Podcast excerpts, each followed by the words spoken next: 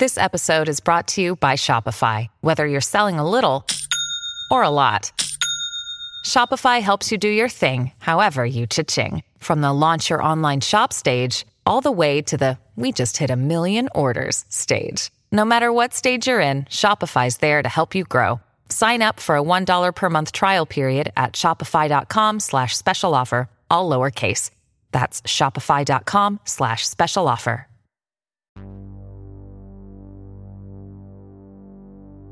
I'm Adam Coleman, and I'm inviting you to wander through the night going who knows where.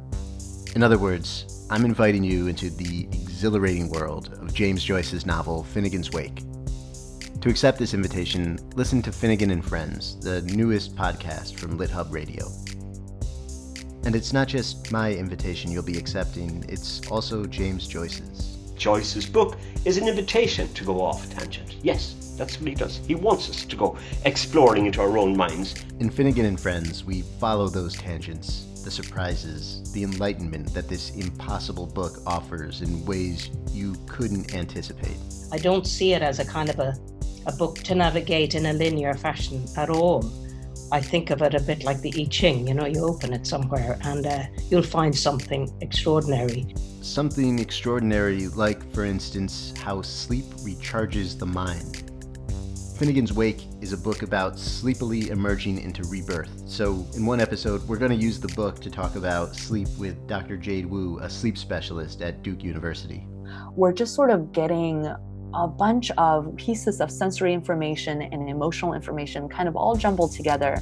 One of the points of sleeping is to sort through those. In another episode, we go from the wake's watery language into a consideration of the trippy fact of water itself. Basic stuff of water with the science writer Eloh. Once water becomes a solid, it's actually less dense than the liquid at the same temperature, which is very bizarre. It's not that's not a normal thing for chemists to sort of see.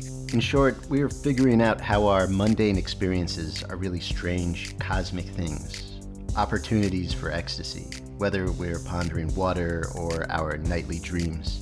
You know, dreams are our only opportunity to really be other people. So listen to Finnegan and Friends wherever you find podcasts. You don't need to read James Joyce's Finnegans Wake. You just need to be curious about expanding your sense of your world, yourself, your dreams.